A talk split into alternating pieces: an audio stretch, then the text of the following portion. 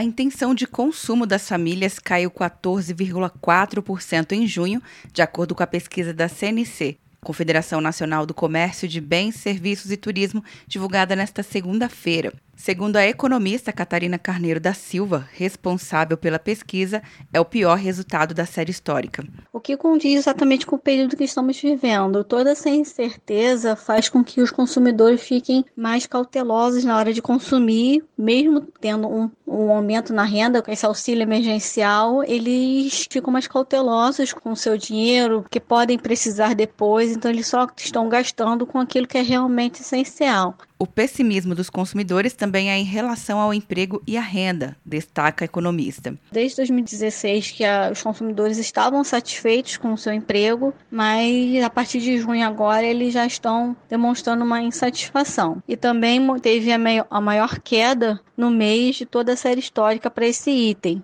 Ou seja, todo esse isolamento social, as empresas fechando, as demissões, fizeram com que as famílias ficassem mais preocupadas se vão ou não manter os seus empregos. Para o presidente da CNC, José Roberto Tadros, o momento atual de pandemia, com consumidores mais cautelosos, reflete diretamente no resultado da pesquisa. Mais da metade das famílias acredita que vai consumir menos nos próximos três meses, o maior percentual desde setembro de 2016.